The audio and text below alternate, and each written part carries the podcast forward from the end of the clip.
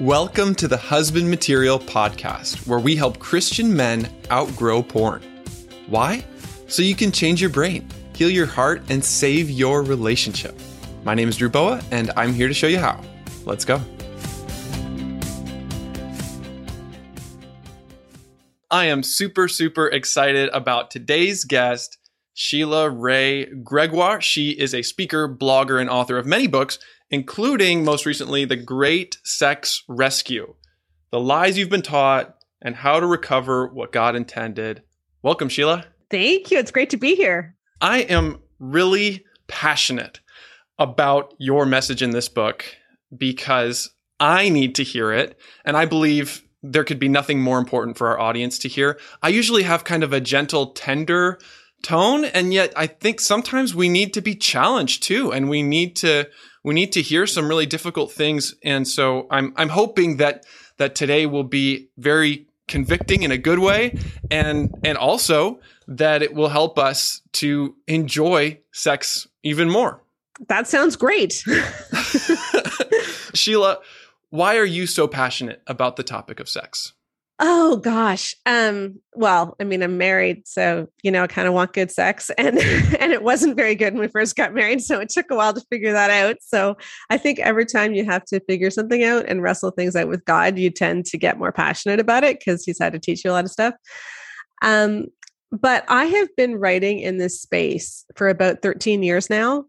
Um I've been blogging, writing marriage and sex books and I I've talked to hundreds of thousands of women in comments on my blog. And there's just so much pain out there. Um, and I had been trying so hard to just give good advice. You know, we're just going to give nice, good healing advice. And I wasn't getting anywhere. Like I did this for years and I wasn't getting anywhere. And it was only two years ago that I sat down one day and I actually read a Christian marriage book because I know this sounds weird, but I've been writing them and I never read any because I was afraid of plagiarizing. So, like, here I am, I'm in this fear, but I hadn't read other Christian marriage books. And I read the book Love and Respect. And it was like a nuclear bomb went off in my living room because when I was reading that book in the sex chapter, he said, if your husband is typical, he has a need you don't have. And the husband's need is for physical release. There was nothing about intimacy. There was nothing about the fact that a woman could have a libido. There was nothing about the fact that a woman can feel pleasure, let alone that she should feel pleasure. It was all about how he needs his release or he's going to come under satanic attack and have an affair. And I thought, if that is what is being taught in the most widely used marriage study in North American churches, no wonder we're having issues. And so I'm just really passionate about setting the record straight and bringing us back to what Jesus intended. Amen. Sheila, you've literally talked to hundreds of thousands of people. You did a huge research study with 22,000 women, mm-hmm.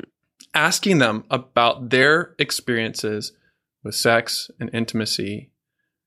What did you find in that research? Yeah. So, what we tried to do was we asked the question Are there certain common evangelical teachings that are actually hurting sex and marriage for women? And the reason we were looking at women is because usually it's women who have a lower libido, so they have a harder time wanting sex, and it's women who have a much harder time reaching orgasm. So we thought if we could figure out what makes it worse for women, we could fix it for everybody. Um, so that's what we were doing. And when I say that we were looking at evangelical teachings, I don't mean we were looking at biblical stuff. like there's a lot of stuff that's being taught in the evangelical world that is not necessarily biblical. And so we wanted to see are some of these teachings actually hurting women? And so we we asked first about marital satisfaction, then about sexual satisfaction, and then about all kinds of different teachings and we were able to compare people who did believe something with people who didn't believe something and see how that affected them. And we identified a whole bunch of beliefs that were really toxic, but there were four main ones that we look at in the Great Sex Rescue and that we are trying to rescue couples from. That seems like a great direction for us to go. So, what are those four things, maybe briefly and then in, depth? Yeah. So I would say eh, sort of like in Lord of the Rings, there's the one ring to rule them all. Like there's the there's the one teaching that rules them all that kind of encapsulates everything. And that's that's exactly what I quoted Emerson Eggerichs saying. If your husband is typical, he has a need you don't have. So sex is all about the guy. And that is the way that it's been phrased. You know, women need emotional connection, men need sex. Um, sex is this need that he has. You feel loved just through just through affection. He can only feel loved through sex. And this is what we're taught again and again and again. And imagine if you're a woman and this is what you hear from the time you're young. And then women get married and we wonder why women have no libido. Like, have we ever heard of self fulfilling prophecies? You know, it's just crazy. Like, do you really want your wife to hear her whole life you don't like sex? Sex should just be about intimacy because that's biblically what sex is you know, biblically, sex is a deep knowing of each other. It isn't just physical. Genesis 4, verse 1 Adam knew his wife Eve and they conceived a son. And we laugh at that, like God's embarrassed of using the real word. But the Hebrew word there is this deep longing to be connected. It's the same word David uses in the Psalms when he says, Search me and know me, O God. You know, so biblically, sex is intimate. We know it's pleasurable for both from the Song of Solomon, and we know it's completely mutual from First Corinthians 7. So it's this intimate, mutual, pleasurable experience. But so often, the way that we portray sex is that it is only one sided intercourse. Mm-hmm. So as long as he climaxes, you've had sex. And you're leaving a lot of women really empty and feeling used. So we really need to redefine sex. What do you see as the difference between making love and having intercourse? Yeah. So making love is something where both people need to matter. Like this is about I I it's not that I want sex, it's that I want you. and that's there's a huge difference in that. Um when we have sex and we're only after a physical high, it's actually very depersonalizing. Like this idea that that sex automatically makes you feel loved or closer is not actually true. Sex can be one of the most dehumanizing, depersonalizing experiences, and it can be actually quite traumatic. One of the things that we measured um, so we looked at orgasm rates, we looked at rates of sexual pain. We also looked at how emotionally connected during sex do you feel.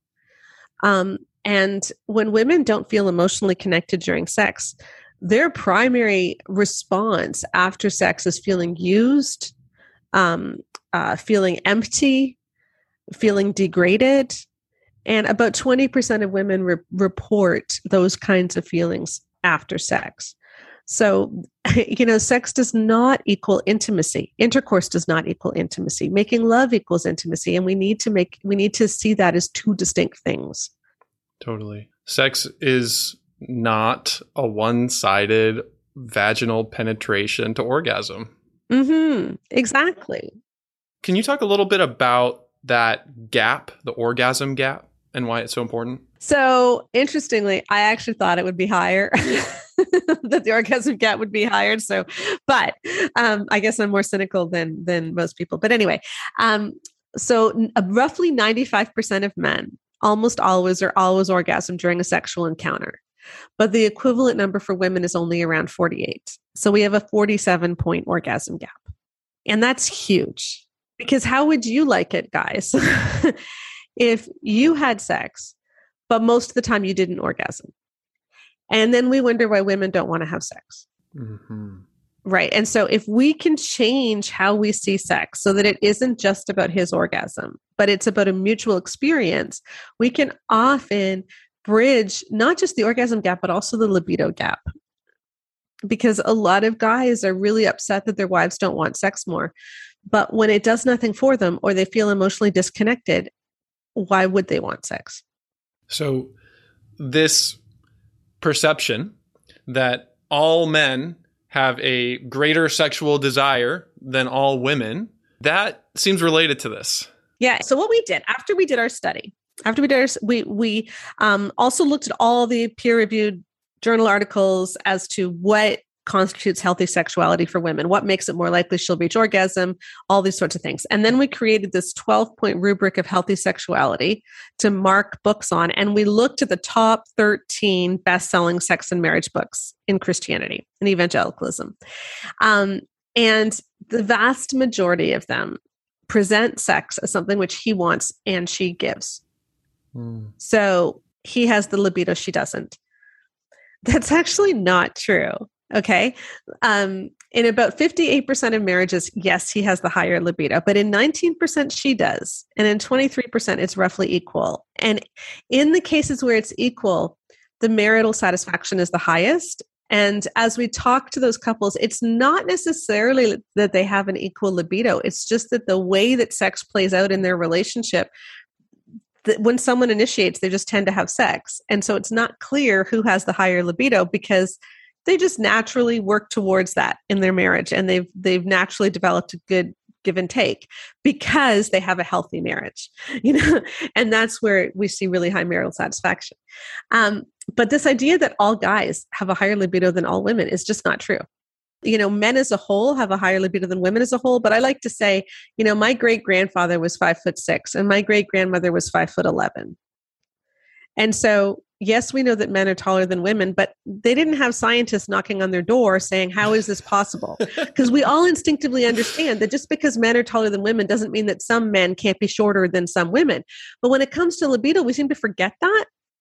And we say things like men are visual in a way that women will never understand. Science doesn't actually support that. The the most recent meta-analyses say that women are equally visual. We're just we just are visual about different things and we get aroused in different ways and we experience that arousal in different ways but we're equally visual like it's just it's not a lot of the stuff that our evangelical books are saying is not true and some of these false teachings are coming from one of the most popular books for men every man's battle yes that was one of the worst on our rubric now if You've read Every Man's Battle and it's been helpful for you. Our goal is not to invalidate the positive experience uh, that you've had. What we do need to do is get very clear on the lies that we're taught and what's the truth.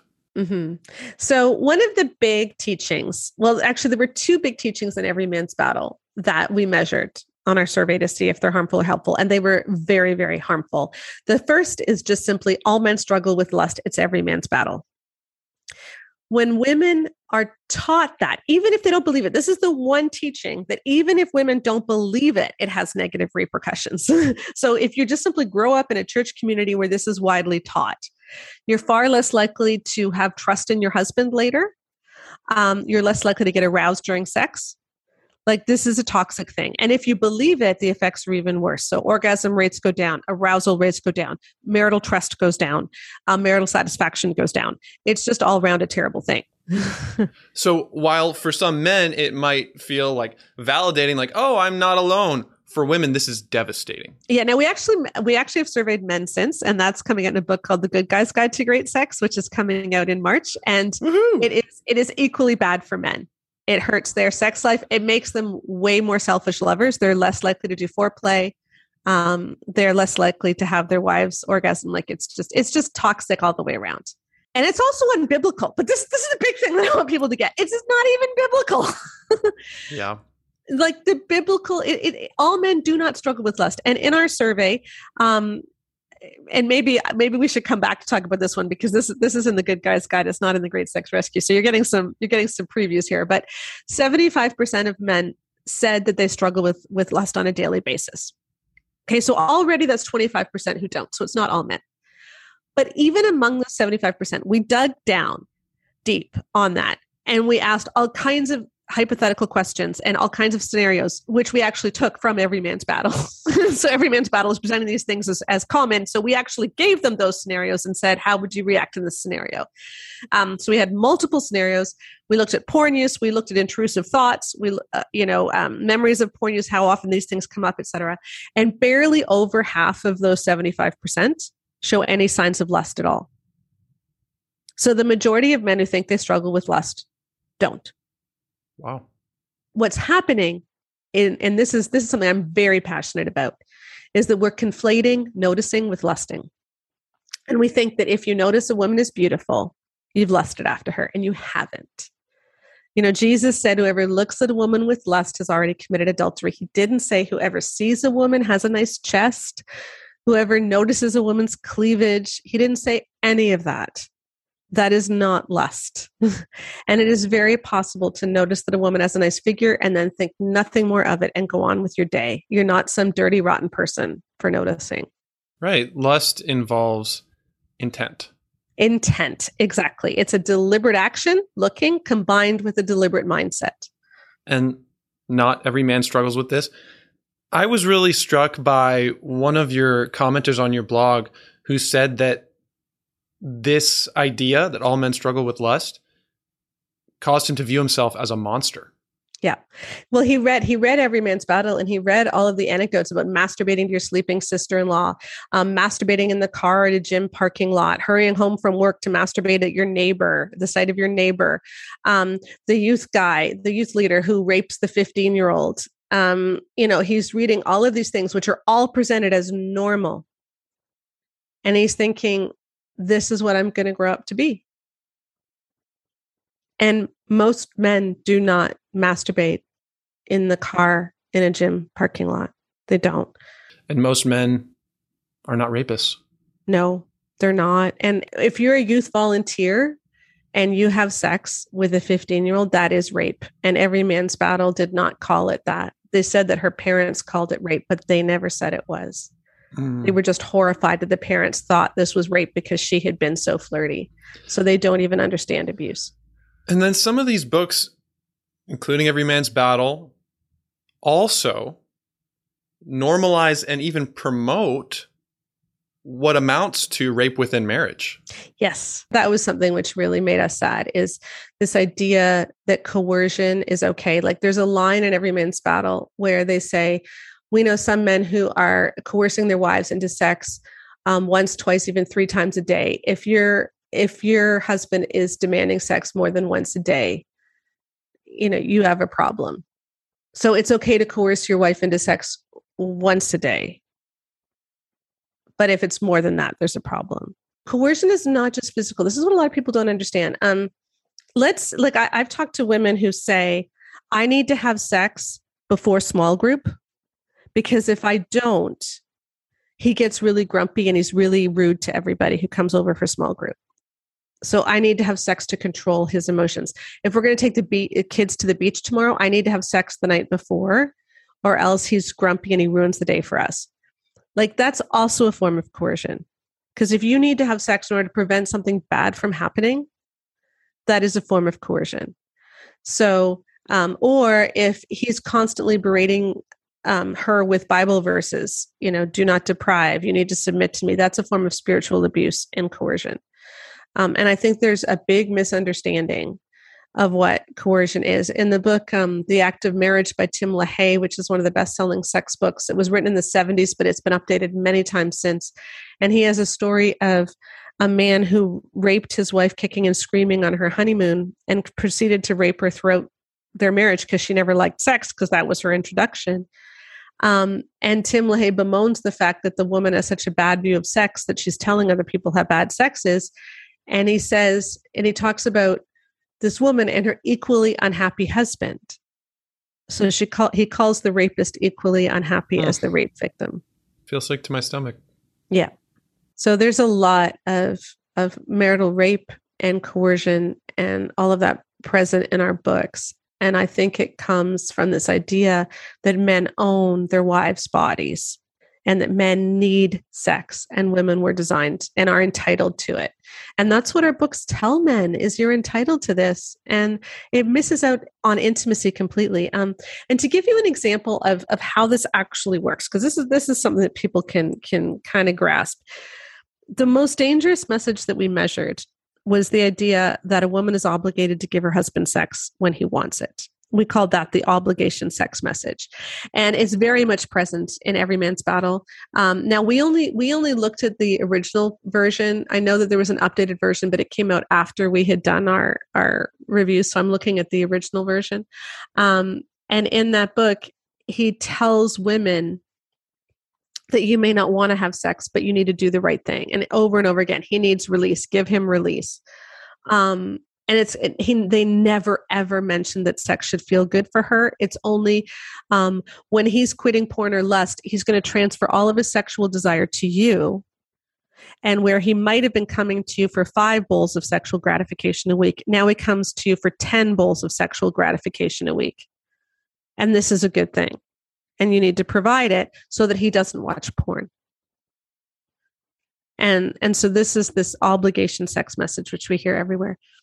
When a woman believes that, her chance of experiencing vaginismus or primary sexual pain, which is when the muscles in the vaginal wall contract and it makes um, makes them really tight, so penetration is difficult, if not impossible.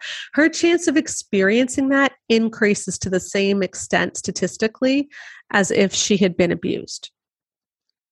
So a woman, a woman's body literally interprets the obligation sex message as abuse because abuse says to a woman, You don't matter. He has the right to use you however he wants. And the obligation sex message says the same thing. You don't matter. He gets he has the right to use you. And our bodies literally freeze up. They go into f- fight, flight, or freeze response. It's a trauma response. Yep. Mm-hmm. So we as men have a choice to make here. We need to choose to take responsibility for our own sexuality and to become protectors, to become lovers who care about the passion of our partners and not just a physical release. This is towards the end of the book, The Great Sex Rescue. We face a choice. Do we want women to give husbands intercourse, even if sex is terrible, potentially traumatic, and coercive? Or do we want to change the way we talk about sex so women are able to freely choose to embrace and enjoy sex, even if that means the number of sexual encounters goes down? Will we decide to view sex as a life giving, mutual serving, and knowing of each other? Or will we continue to see it as a spirit killing entitlement and obligation? Preach! Yeah, you know, all of the messages that we measured, you know, boys uh boys will push your sexual boundaries. Um a wife is obligated to give her husband sex. Uh you need to give your husband sex so he doesn't watch porn. Um uh all of them were correlated with slightly higher frequency of sex. Not a lot. We're not talking like once a month versus twice a week. We're talking like maybe like you know 2.3 times a week versus like 1.9 times a week. Like it's not it's not a huge thing right but it is slightly more frequent. But they're also correlated with much lower sexual and marital satisfaction.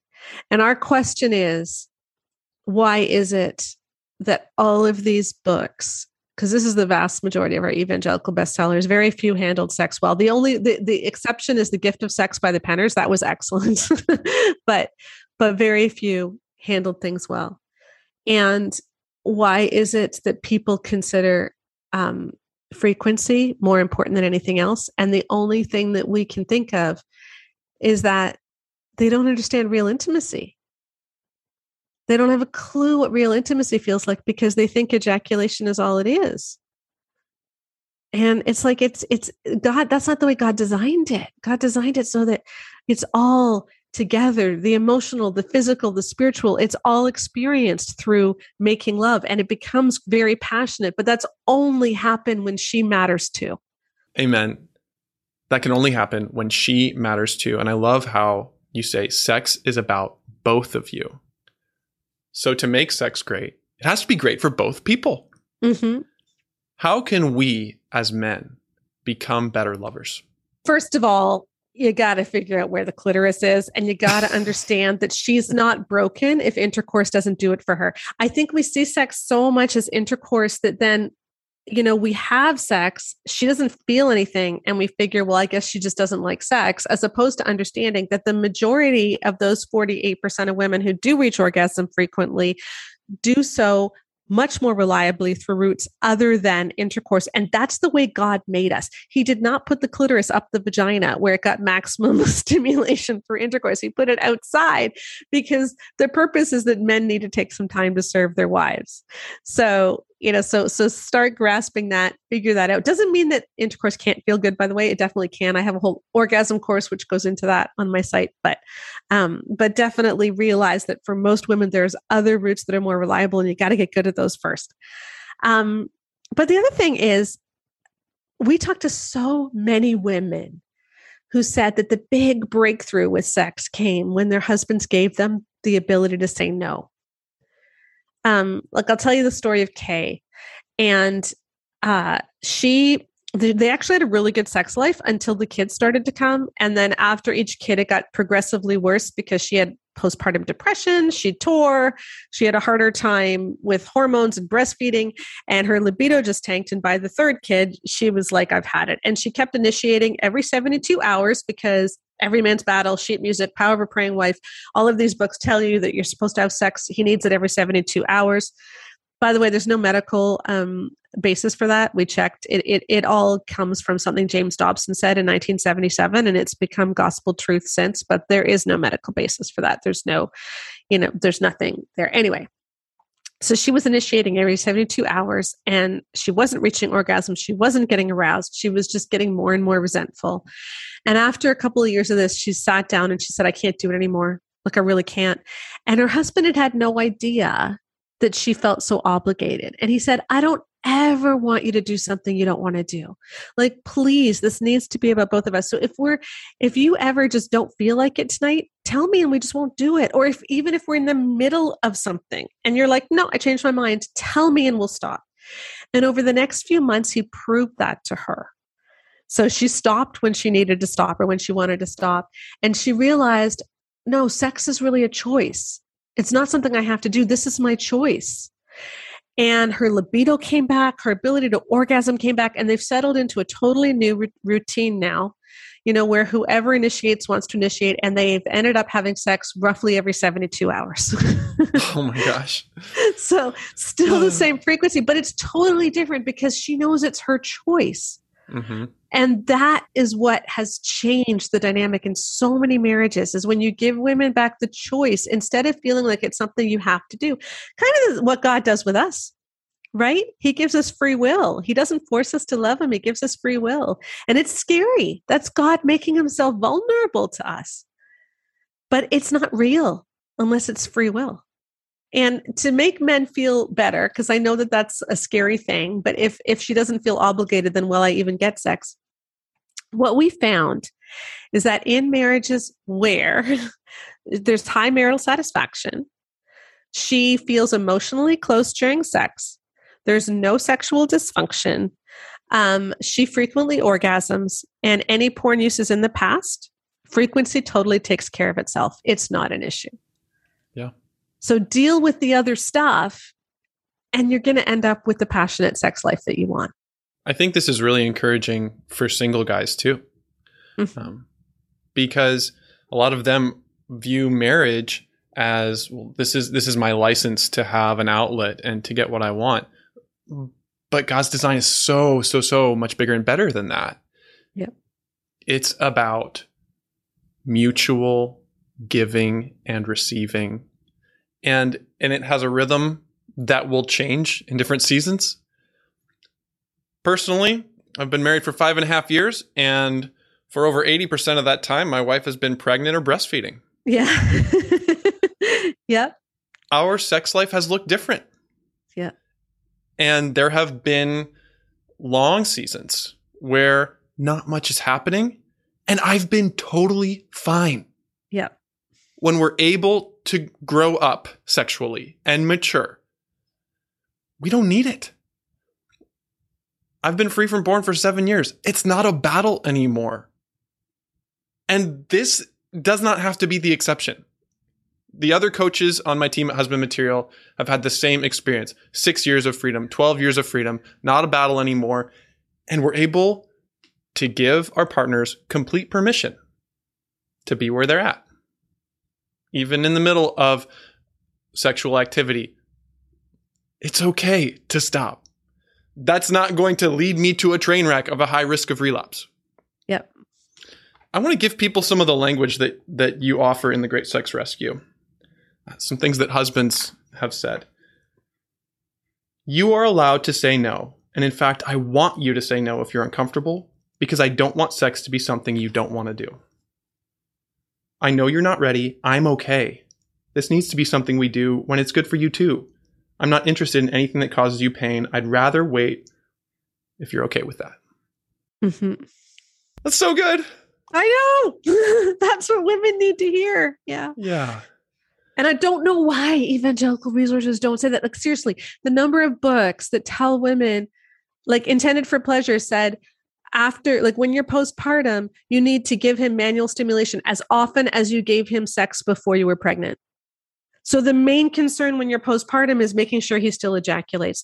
Now, Intended for Pleasure was written like in the 80s, but Married Sex by Gary Thomas was written in October, like two months ago. And in it, he talks about how during the postpartum period, she can give him hand jobs because he really loves it because she gets so aroused. Like he loves feeling the wetness, her wetness against his thigh, her moans, her growing excitement. And it's like, Gary, women do not get aroused if they feel like they have to give hand jobs postpartum. And that wetness against your thigh, that ain't lubrication, buddy, if she's postpartum. yeah. Like, let's just have some dignity and decency. so it seems that women are in a really difficult bind when they grow up in evangelical purity culture. They're supposed to be the gatekeepers protecting men from their sexual urges before marriage. And then after marriage, they're supposed to be the gatekeepers providing for those urges. I mean, how crazy making is that? Yeah, and it's it's really ugly. I, I I want men to understand or to, to try to think of how ugly that is. When my youngest daughter was 11, um, she developed quite early, and a Sunday school teacher took her aside and said she was going to have to start watching what shirts she wore and not wear, wear V necks anymore because she didn't want to be a stumbling block for all the adult men in the church as well. And telling an 11 year old girl that you could be like, we had such a hard time getting her to church for the next few weeks because she was completely grossed out. She was like, the pastor too. Like, and she started naming all the men that she really liked in the church. Like, are they all staring at my boobs? Like, you know, like it was, it was horrifying. Um, when both my girls were teenagers and they were on praise teams, they were told what they couldn't wear on the stage because the men in the front row might look try to look up their skirts and they had to not be a distraction during worship. Like this is what girls are told all of the time and it makes sex seem so ugly. Yeah. Like you really feel grossed out by your body you feel grossed out by men and then of course you know of those girls a quarter of them are sexual assault survivors so you add that to the mix. um, and it's it's really difficult to see sex in a positive light. And the fact that so many of our books don't leave any room for what women experience, but instead tell women you need to provide for his every need because otherwise he will watch porn or come under satanic attack or whatever it might be. Um, like Kevin Leman in sheet music tells women, sometimes you're going to want to pu- push him off of you, and sometimes it's, it's going to feel forced, but you know it, it is an obligation and you need to do it, and that's a good thing. Well, we measured it. When you have sex out of obligation, it's not a good thing. Your pain rates go up, marital satisfaction goes down, everything goes down. It is not a good thing. But this is what we've been told duty rather than delight. Yep, exactly. And it's not, it's nothing to do with the heart of God.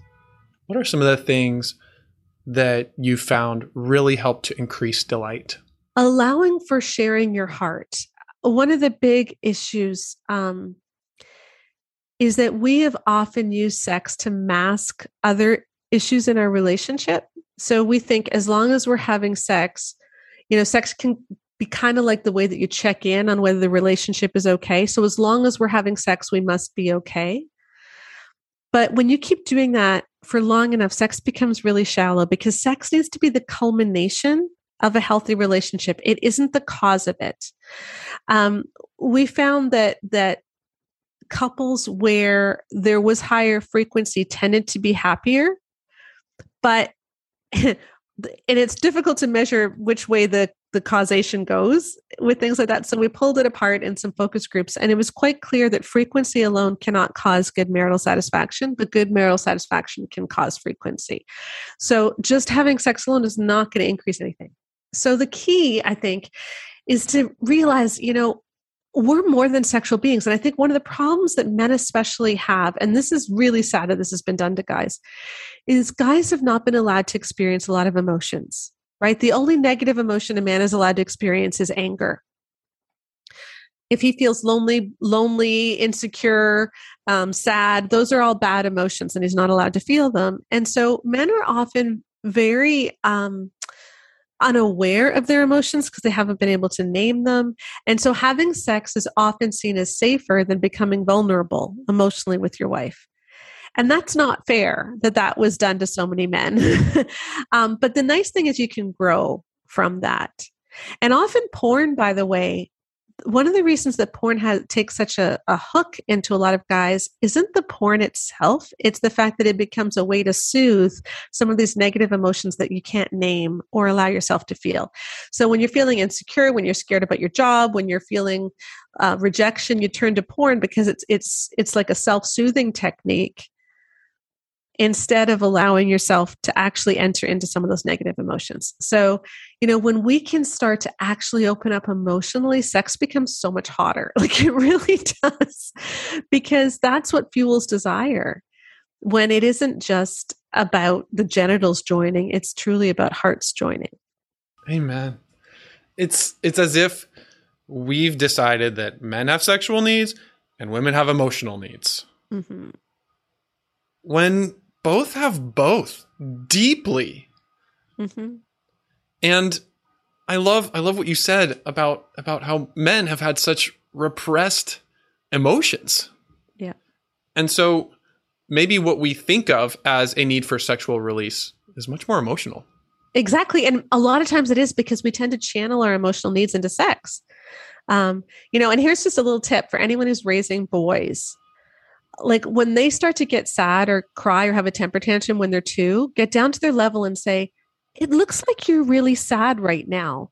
When people are sad, they often cry. Is that what you're feeling? You know, or if a toy gets taken away, um, it looks like you're feeling very frustrated right now you know, because you lost the toy. Losing toys can be frustrating. It's okay to be frustrated well, you'll be all right in a few minutes, you know, but validate their emotions, help them name their emotions. When they're having that temper tantrum because they're leaving the park, I'm sad we have to leave the park too. When we have to do things that are sad, it's okay to feel sad, but we'll be okay in a minute. You know, like validate these emotions, let them name them, and then they can become a lot emotionally healthier as they grow too. Because men are not innately less emotional than women. Men are not innately less emotionally healthy. We just haven't let men experience emotions. It's true. And as you're saying that about little boys feeling these things, I think the exact same thing applies to men. in the bedroom, in marriage. Yeah. Oh, you're feeling frustrated. that it's been a while. It's okay for you to feel frustrated. Yeah. You're feeling sad because I'm not in the mood. That's okay to feel sad. yeah, exactly. we need those same nurturing developmental conversations mm-hmm. so that we can act like adults. Yep. Yep. Thank you so much, Sheila, not only for using your voice, but giving the microphone to so many voices that also need to be heard by the world. Mm-hmm. I'm really excited about the good. What is it? the Good Guys Guide. So my original book in 2012 was The Good Girl's Guide to Great Sex, and um, our publisher asked my husband and me to write the Good Guys Guide together, and I also completely rewrote the Good Girl's Guide based on our survey results. So the two books are coming out in March. Um, yeah, and maybe I can come back with my hubby and we'll share what we uh, what we learned on the Good Guys Guide. So. That would be awesome. I'm going to put all the links to your resources in the show notes. Um, especially don't miss out on the Great Sex Rescue. And Sheila, thank you so much for being on Husband Material today. What is your favorite thing about sexual integrity? I think it's that life gets more colorful and bigger. And uh, this kind of grows from what we were talking about. But um, when when you have sexual integrity, you stop channeling all of your emotions into sex and you allow yourself to feel them. And then for the first time, you often let your spouse in. And it's like all of a sudden, life just gets bigger and more colorful and more passionate and i think that's what is amazing is it's like it's like we've gone from black and white to color let's go from black and white to color mm. let's go from one-sided intercourse to real lovemaking. Mm-hmm. Tell the truth about the lies we've been taught and recover what God intended. Amen. Yes, we can do it. And we don't have to put up with toxic stuff anymore because we all want healthy and it's there for us. Yeah. Thank you to everyone who's listening for being willing to consider these things and do this work so that we can all flourish. Yep. Thank you for having me. You're welcome. And guys, always remember you are God's beloved son. In you, he is well pleased.